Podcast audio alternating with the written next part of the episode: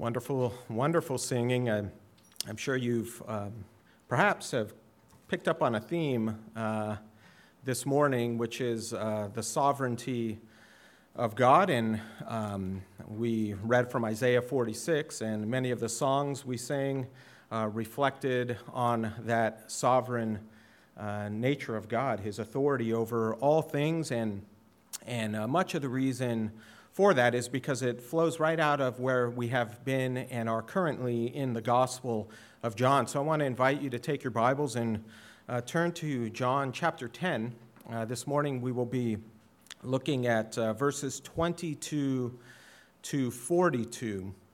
Uh, these verses that we'll read in a minute here mark the end of John's account of Jesus' public ministry. Uh, so, for more than three years, Jesus has been going through Israel. He's been preaching the gospel, he's been calling people to repentance. Uh, he's been performing signs and miracles um, in accord with his arrival as the Messiah. Um, and he is presenting himself as the Messiah, the Son of God. Uh, John says he is doing that, and he says um, this is the whole purpose of the gospel that you might believe that Jesus is the Christ, the Son of God, and that by believing in him you might have eternal life and you might have life in his name. And so, uh, among the things Jesus has been proclaiming and uh, teaching is his equality with God and his very deity. John opened with that in John chapter 1. And so that goes hand in hand with the gospel is the identity of Jesus as God Himself incarnate in the Word made flesh. And so, the sad thing that we've been seeing as we've gone through the Gospel of John uh, is that as he went through Israel, John noted in the very beginning of his Gospel that uh, Jesus came to his own, and his own people did not receive him. Do you remember that in the introduction? His own people being Israel. But he also said, however, that there were those who did receive him, of whom John says, To all who did receive him, who believed in his name, he gave the right to become children of God.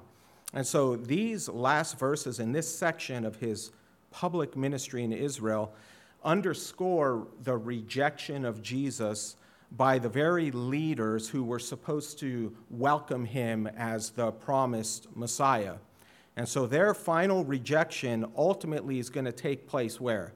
At the cross. This is where it's ultimately headed. But in terms of his public ministry, uh, these last verses are a kind of an exclamation point on their ultimate rejection of Jesus.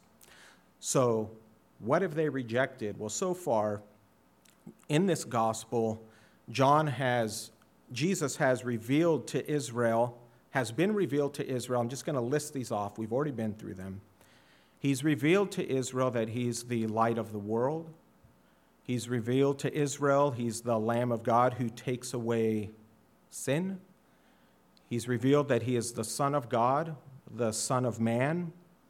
He is revealed that he is the fulfillment of Scripture. All that Moses wrote was fulfilled in him. He's called himself the bread of life from heaven. He's called himself the great I am, God himself. He's uh, called himself the door of the sheep, the good shepherd, the one loved by the Father and equal with the Father. And all of this in what Jesus was proclaiming with his own mouth, right? He accompanied all of it with signs. Signs and miracles and wonders that God point, appointed to identify Jesus as that promised Messiah. And so each of us that have been here throughout all of these weeks, you too and me have been confronted with all that Jesus said and did in the gospel. And here, Israel has rejected their Messiah. Instead of coming to him they rejected him. They would nail him to a cross, they would put him to death, and God had said that even that would happen. Even Jesus' rejection by his own people was foreordained and pictured in the Old Testament.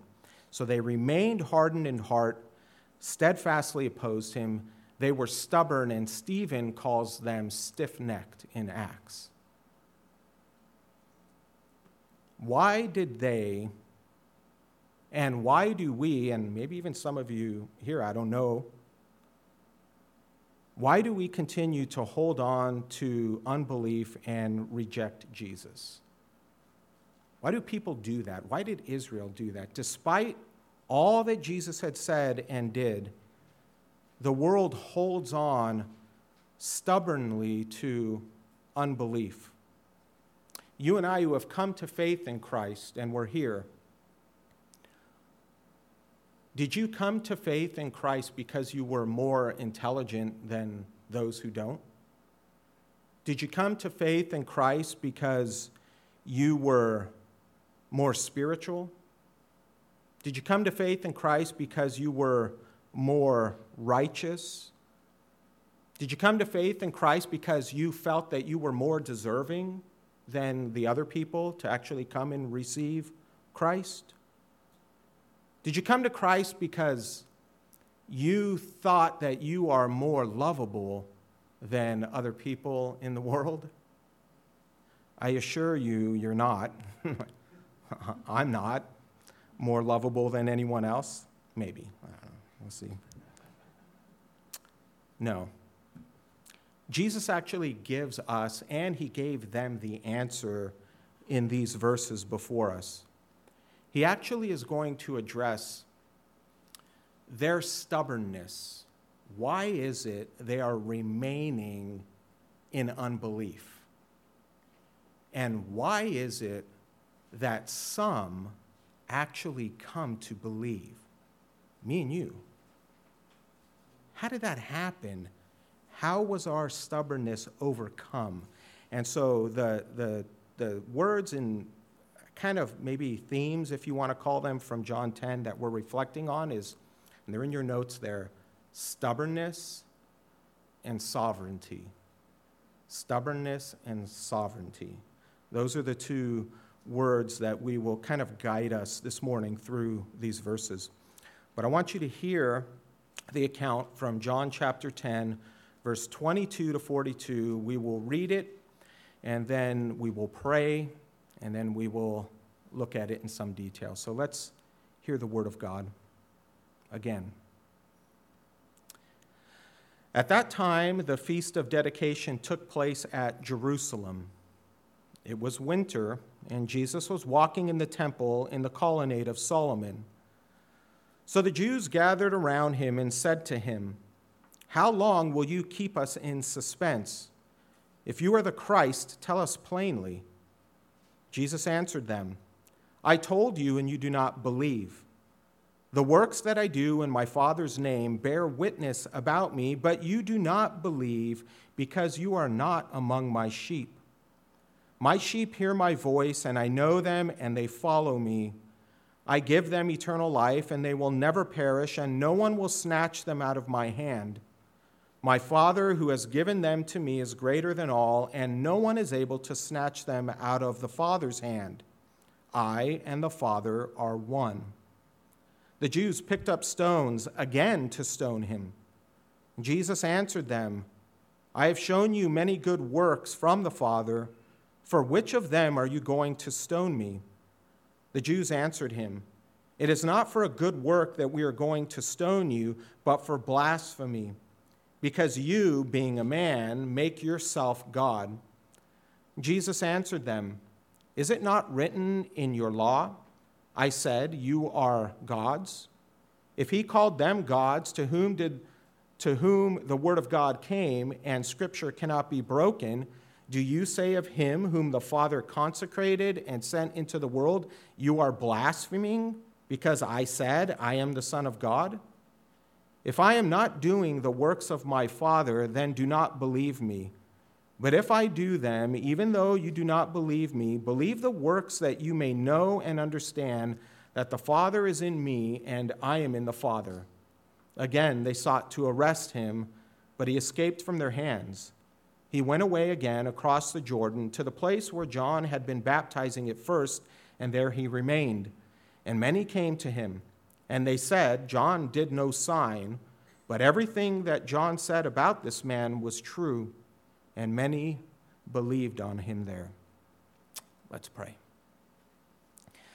Father, we thank you for your word. We thank you for the account that you inspired by the Holy Spirit for our brother John to write down for us an account of the life of our Lord Jesus that really highlights uh, the stubbornness of Israel and our own stubbornness. For we know, O oh God, that we share in that kind of um, hardness of heart at times. But we know that you have overcome our hardness of heart, not because of anything good in us, but because you have called us and chosen us and elected us from before the foundation of the world as your sheep. And we thank you for that, O oh God for your mercy and grace towards us who are undeserving. We ask now that you would bless your word, that we might hear it, learn from your word, learn more about you, draw closer to you, and that we might be strengthened by it to press on and continue on in the faith for the honor of your name. We ask that you would bless the teaching of your word in Christ Jesus' name. Amen. So, John picks up here in John chapter 10, and this is about two months, I think, have passed since we looked at the Feast of Booths, where he heals the man born blind. And remember, he has the discourse about him being the good shepherd. And the reason we think it's about two months later is that John says the Feast of Dedication uh, took place, and the Feast of Dedication was during the winter months, right? The Feast of Harvest was during the fall. The Feast of Dedication takes place in the win- winter months. And wherever Jesus was for those two months, it's not clear where he was and where he was teaching, but we do know that now Jesus is walking and he's in Jerusalem and he's walking in the temple again where he frequented, and he's in the colonnade of Solomon.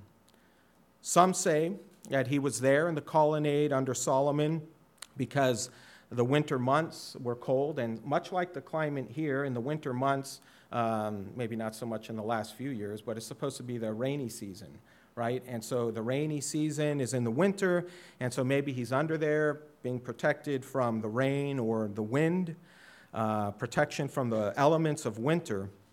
Um, it's also, I read, uh, one commentator said, that John's emphasis, where he says there in John 10 that it is winter, is also symbolic of Israel's spiritual coldness toward Jesus. Right? So John is reflecting that it's winter. He's in under the colonnade of, of Solomon. He's in the temple. He's walking, and Israel is very cold toward Jesus. They're very cold and rejecting of their Messiah. So it could be the Feast of Dedication, then, the Feast of Dedication isn't one like the Feast of Tabernacles where we read about it in the Old Testament. The Feast of Dedication is what you might know as Hanukkah, right? The, the Feast of Lights, right? Festival of Lights. Um, a little bit of background on that in 167 BC, so before Jesus came, Antiochus Epiphanes overran Jerusalem and he polluted the temple.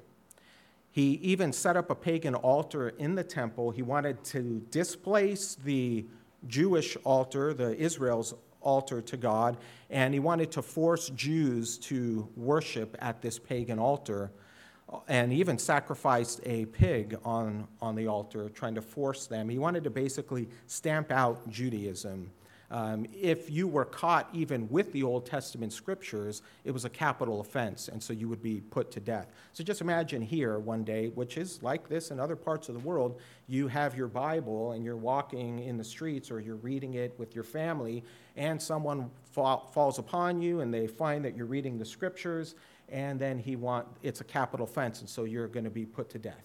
Okay? That's happened in the history of the church, by the way. Now we should be thankful we have the freedom to be in God's word and to carry it, but you never know what's going to happen in the future. God knows, but this is just a reminder that uh, we should cherish the word of God that we do have and be thankful for that, for that freedom. In any case, he wants to get rid of Judaism. And so the Jews in 164 BC, so about three years later, they were led by Judas Maccabeus. Okay? Judas Maccabeus also, I read, had the nickname, if you will, uh, the Hammer, Judas the Hammer. I thought that's really that's a really cool name, right? And so he basically is used to um, they through his leadership they recapture Jerusalem and then they rededicate the temple that had been desecrated. And so on the 25th of Kislev, so that's sometime between November and December, this celebration took place. And so the celebration is a celebration of eight days long, and it was decreed after they recaptured Jerusalem and rededicated the temple that they should do this every single year. And so it started on the 25th of Kislev and it lasted eight days. And the reason it became known also as the Festival of Lights is because um, uh, one commentary I read, D.A. Carson, um, who I quote from often, he said, uh, according to the Jewish historian Josephus, the lighting of lamps and candles in Jewish homes were deployed as symbols because the right to worship, and this is a quote from Josephus, appeared to us at a time when we hardly dared hope for it. And so he's saying we, they were in a dark time. They wanted to worship and have that right to worship. And so when they were at their lowest, um, they were delivered. And so they would light these lights in the midst uh, as a reminder of that deliverance. So this is not a biblical commanded feast, but it is part of the Jewish history. And so here's Jesus, and he's walking in the colonnade, or in the temple, under the colonnade, and these Jewish people, Israelites, surround Jesus. They, they encircle him. They just picture it that way. They're coming around him. And here's what they say how long will you keep us in suspense? If you are the Christ, tell us plainly. Now, you could see that. You could think of it as a polite question to Jesus, kind of seeking clarity, asking Jesus as if they want to settle it once and for all so that they can actually worship him. Hey, Jesus, you know what? We've seen you've done all of these things. Look, if you're the Christ, can you just come out and tell us plainly because we really want to worship you? You could see it in that sense, but I don't think that's the sense is meant here. I think what seems more likely, based off of all we've seen in John and even in the immediate context, seems more likely that they are wanting to entrap him again. What they really want him to do is they want him to come out right out in the open plainly and say, I am the Messiah. Now, if you've been with us through John, you'll, you'll realize that Jesus did not once come out and say he was the Messiah to Israel. He did to the Samaritan woman, remember? Tell me, are you the Christ? He says, I am the one who's speaking to you. The other gospels show us that to his inner disciples, the closest, he did reveal himself to them as the Messiah, like to Peter, but he never came out right out openly and said to Israel, I am the Messiah. So they wanted him to just say it, and they wanted him to say it so that they could attack him and arrest him. Okay?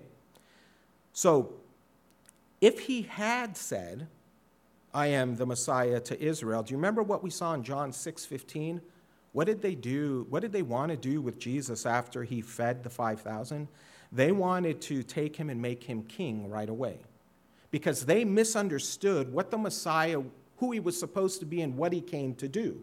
They were always thinking in earthly terms. They were always thinking that God would come, the Messiah would come, and save them from their political oppression that the Messiah would come and deliver them from Roman rule, that the Messiah would come and give them back their land. And so every time they were thinking about the Messiah, Israel was always thinking on these earthly terms.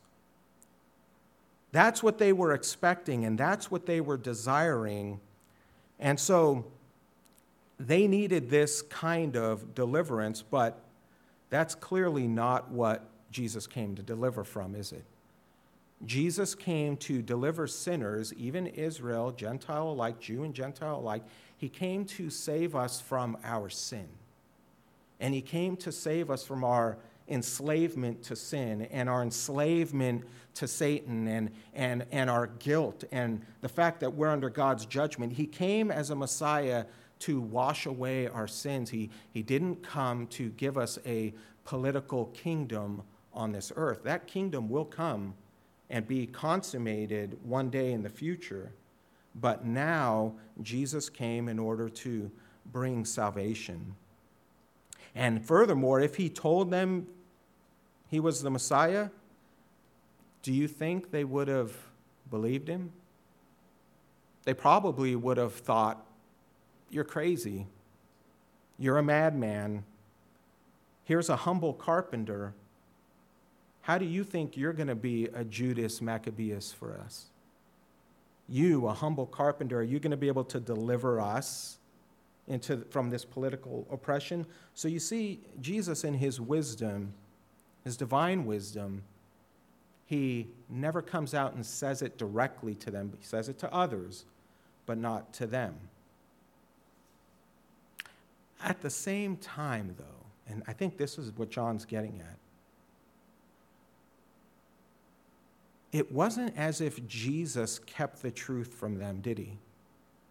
When you look at all that Jesus did, all that he said, all the scriptures he fulfilled, everything he said about himself, from the testimony of John the Baptist to turning water into wine to cleansing the temple the authority of his teaching, the healings of the sick and the paralyzed and the blind, the feeding of the 5,000 from two fish and two barley loaves, and all the other miracles that Jesus did in, in the other Gospels, which John says could not even be contained had he written, written them all down, everything that Jesus did, did it not plainly testify to the fact that Jesus is the promised Messiah?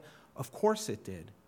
He didn't come out and say it, but he clearly told them everything that they needed to hear about who he was.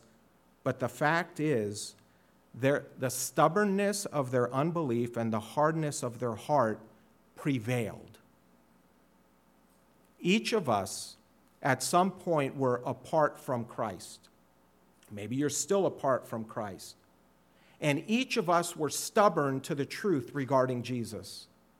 That's our sin nature. We don't want to believe. We don't want to submit. We, we don't want to obey God and His law. We don't want to admit that we're sinners. We don't even want to admit that we need a Savior in our sinful nature because pride has filled our hearts. And so we refused to come to Jesus at some point in our life. We were against him.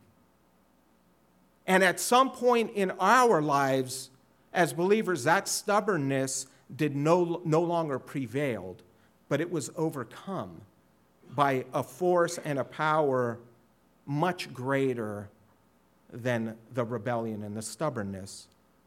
But for them at this point, they couldn't hear his voice. They did not know him. They would not follow him. And they had no desire to understand, and their hearts were filled with pride and stubbornness. They didn't think they needed a spiritual Savior.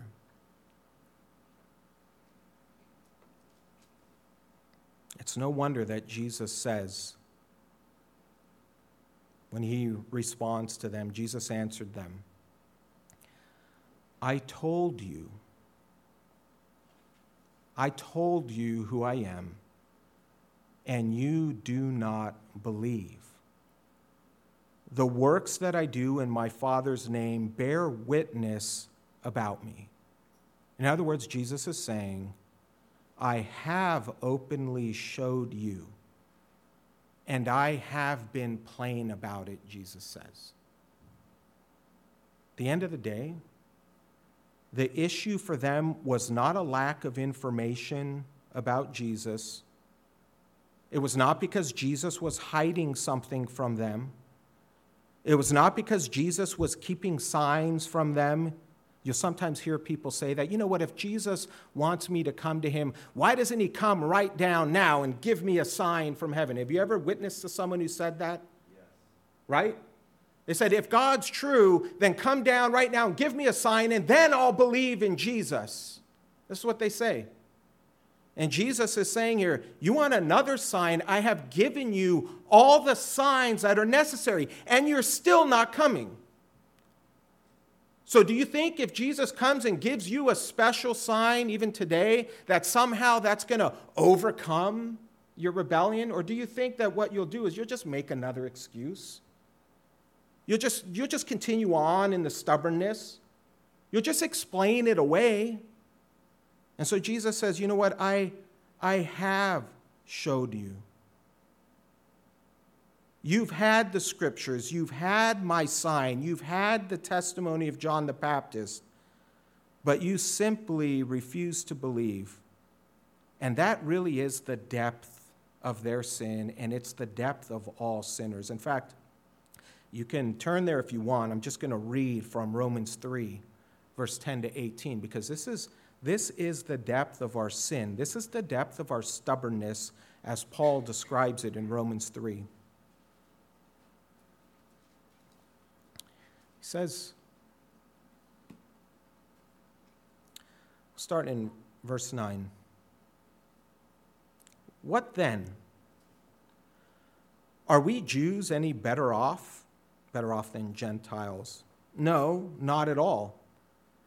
For we have already charged that all, both Jews and Greeks, are under sin. What does that look like? It is written None is righteous, no, not one. No one understands, no one seeks for God. All have turned aside, together they have become worthless. No one does good, not even one. Their throat is an open grave. They use their tongues to deceive. The venom of asps is under their lips. Their mouth is full of curses and bitterness. Their feet are swift to shed blood. In their paths are ruin and misery, and the way of peace they have not known. There is no fear of God before their eyes.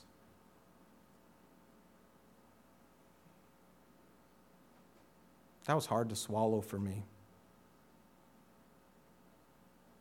Is it hard to swallow for you? It's hard to swallow the fact that apart from a marvelous, gracious work of God, that apart from his sovereign working hand, which he told Nicodemus, you must be born again by the Spirit, that we are like this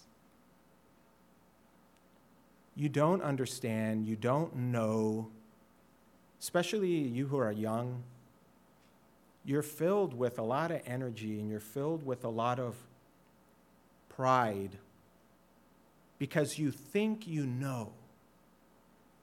You think you have the answers and you have it together. And the older you get, the more that you're going to realize is that this really is a description of who I am. I don't understand. I don't know apart from God. I can't do enough good to get into God's kingdom. This is the sin nature, and it had to be overcome. It had to be transformed and changed. And this is what Jesus is going to get to here in the next verse 26. From the human perspective of human responsibility, that nature that we have doesn't excuse us of our sin.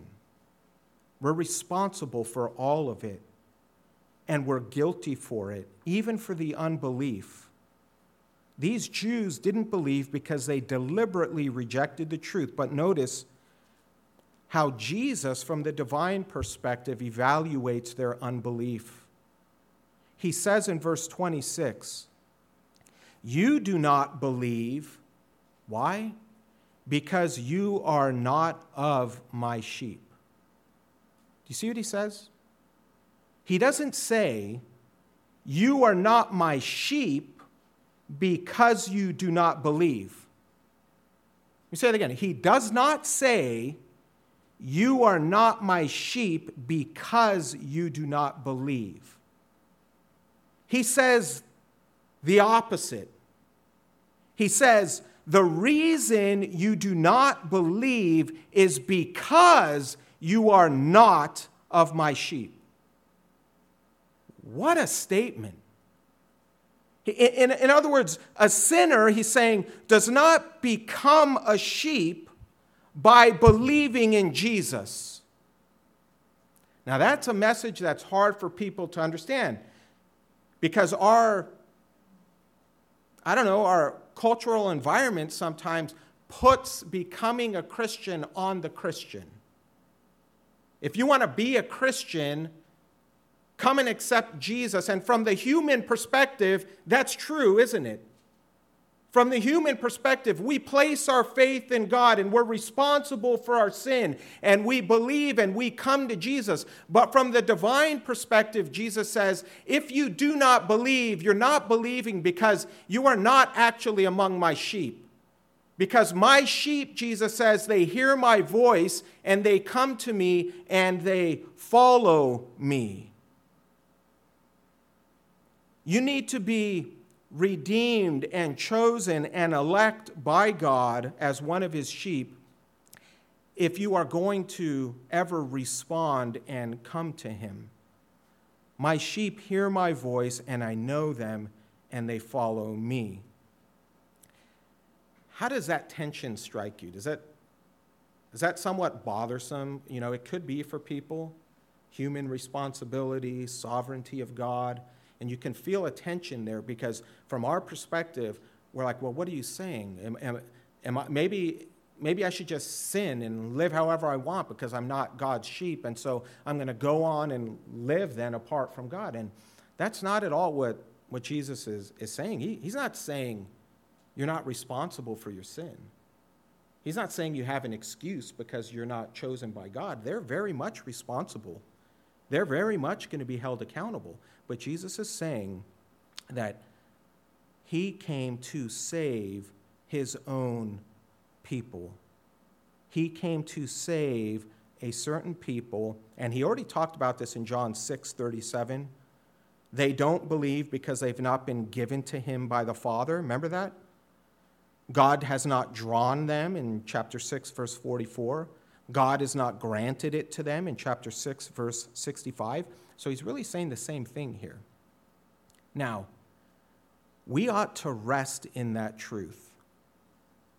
We ought to rest in the truth that God is sovereign and we are responsible rather than try to explain away the sovereignty of God and salvation. We, need, we don't need to rescue God from our lack of understanding of how those work together. Does it make sense? We just need to accept that and submit to it and, and just trust that Jesus knows exactly what he's saying here. And so, this truth should lead us to praise God for his sovereign grace and salvation because it assures us of this that the salvation of God through Jesus is complete and final. If salvation depended on us working with God, we would never be sure of being saved, would we? If salvation was a synergistic effort, could you ever know if you are really saved? If salvation depended on you and God working together, would you ever know that you have eternal life? The answer, I'll just give it to you, is no. Is it God's fault or is it yours? If you think that way, it's yours. God will be faithful to his promises, but if he depends on us sinners maintaining something, we would never know we are going to be saved. We would always fall short. And so, this is why Jesus says in verse 28 to 29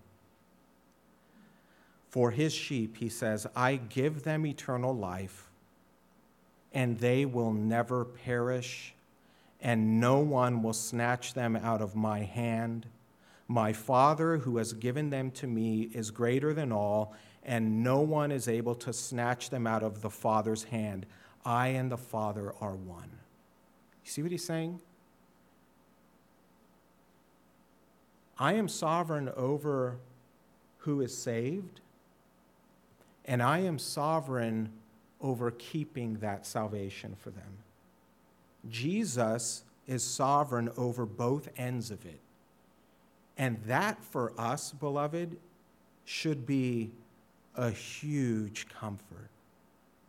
That it doesn't depend on us to be saved, it depends on Christ. There's no ambiguity here in Jesus' statement. The sheep who belong to Jesus, who follow Jesus, who are known by Jesus, who were sovereignly given to Jesus by the Father, who are his sheep, are in some apparent danger because someone might try to snatch them away from salvation. But Jesus says at the end of verse 28, verse 29, he says, No one, not thieves or robbers, not hired hands, not hungry wolves, not other people, not Satan, not even we ourselves. No one can snatch them from Jesus's from the Father's sovereign hands, from Jesus's sovereign hands. I and the Father are one, he says. That should comfort us. We should rest in that. We should be encouraged by that. And I've used this example before, and I'll use it again because it's the only example that I, it's one I like and I can think of, but when my kids were little, I would put a piece of candy in my hand and I would hold it, and they were probably like two or three and I would tell them, if you can open my hand, you can have it. And so I would hold it, and they would jump on top of me, and they would pry at my pinky, and they pry at my index finger, and they're trying so hard to open my hand, but they, they can't do it. Even all three of them, right? If they tickled me, I would I'd let go. But, but they, can't, they can't open it because I'm just way too strong. Now, this is multiplied ad infinite with God the Father. Jesus says, No one can snatch them out of my Father's hand. He is greater and more powerful than anything in the universe. And he says, No one can snatch them from mine. I and the Father are one. And so we are being held and preserved by Almighty God.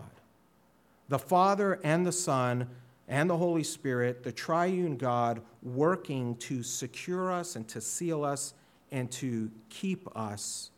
And there really is no more secure place to be. The same sovereign God who elected us is the same sovereign God who keeps us. And you'll notice what else does he give them? He says, I give to them eternal life. Eternal means what? Forever, eternal. If eternal life could be lost, would it be eternal?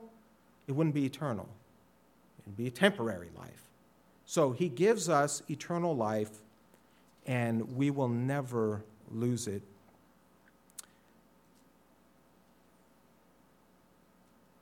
This immediate possession of eternal life enables Jesus to say back in John 10, verse 28, and they will never what?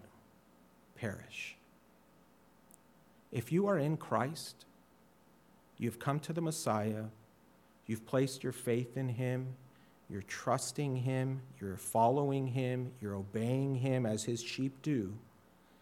If you love Christ and you listen to his word and you listen to his voice and and He has washed you of your sin, and He has redeemed you, and he has removed your transgressions from you as far as the east is from the west. If, if your sins were crucified on the cross with him and you were buried with him and risen again with him, Jesus says, You're his sheep. And he says, You will never perish. Is that good news? That there is no better news. If you fail in some area in life, you won't perish. If you give in to a sin and a temptation, God forbid, and you've done something against his law that you feel extremely guilty for, praise God for that guilt, but you will not perish if you look to Christ. If you look to Christ, you can be forgiven. If you look anywhere else, you can't have eternal life. And so Jesus says, You will never perish.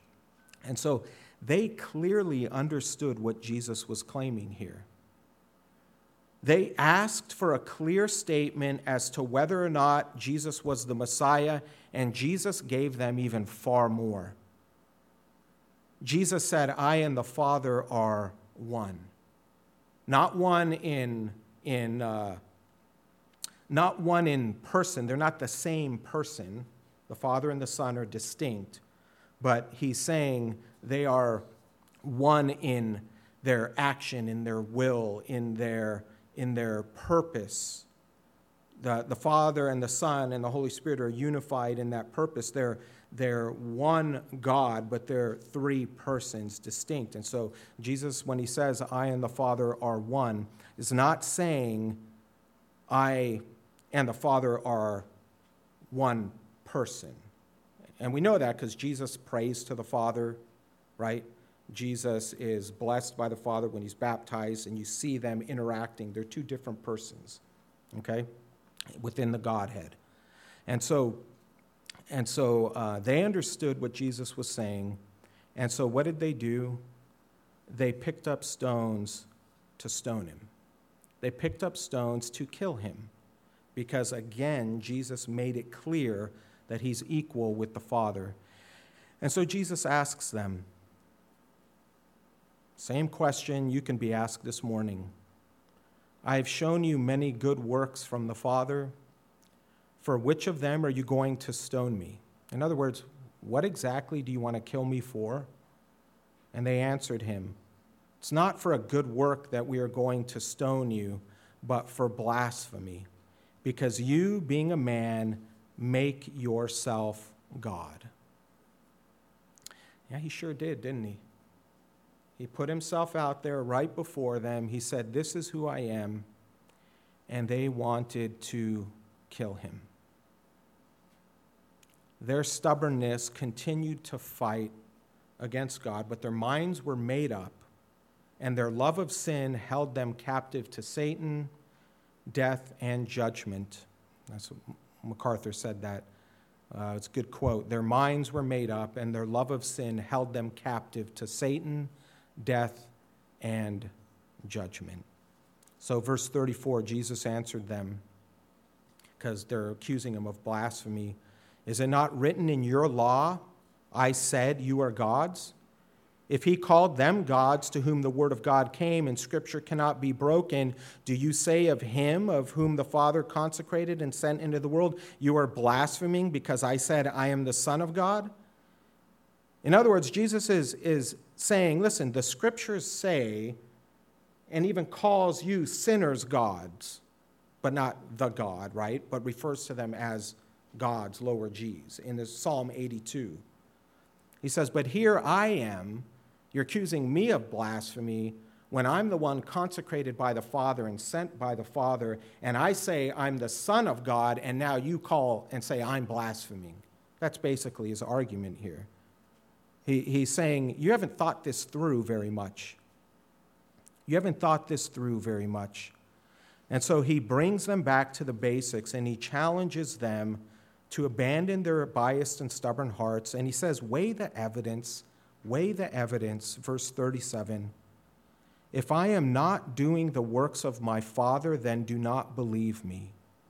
In other words, if what you see in Scripture, if what you see me doing, if what you hear me saying does not does not convey that these are divine works from the Father, then don't believe me. And this is what he says to us. You know what? Listen about Jesus. And if you don't think that the Jesus we've seen is Jesus from heaven, he says, then fine, don't believe me. But if what you see about me and what I'm doing, if you see that, wait, who can raise the dead? Who can heal the blind?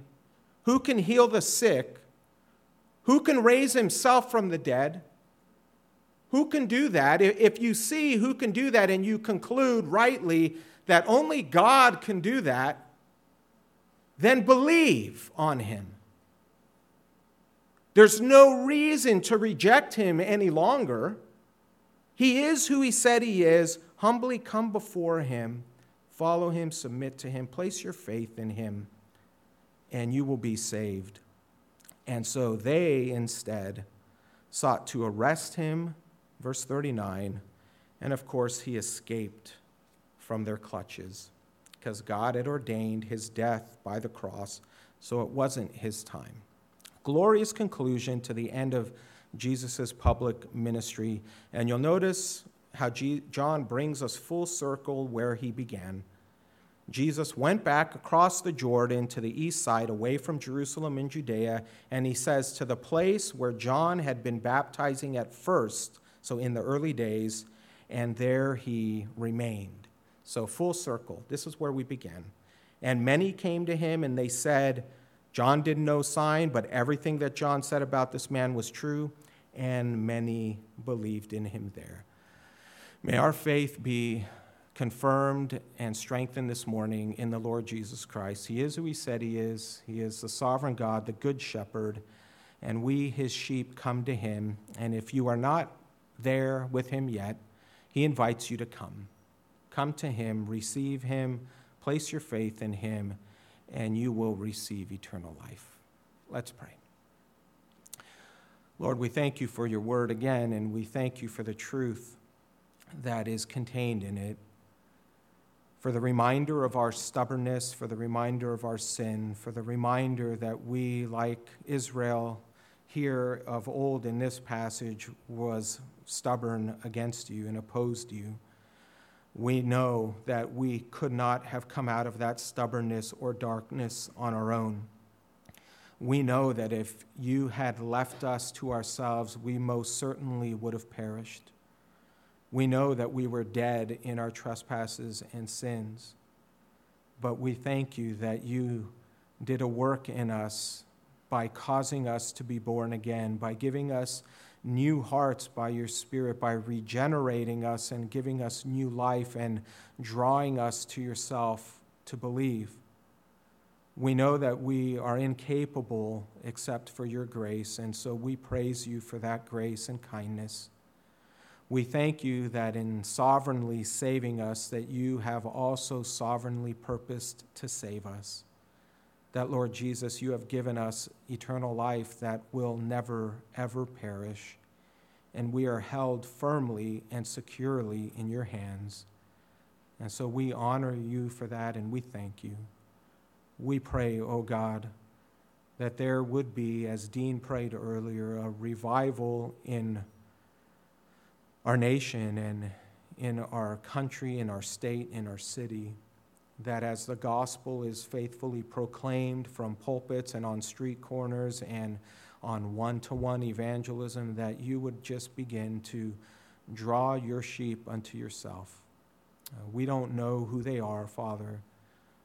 You do, and we know that you have called us to preach the gospel. So help us to do that and to be bold in doing it, that you might receive the glory and the praise as you save men and women. Pour out your spirit among us, we pray. In Jesus' name, amen.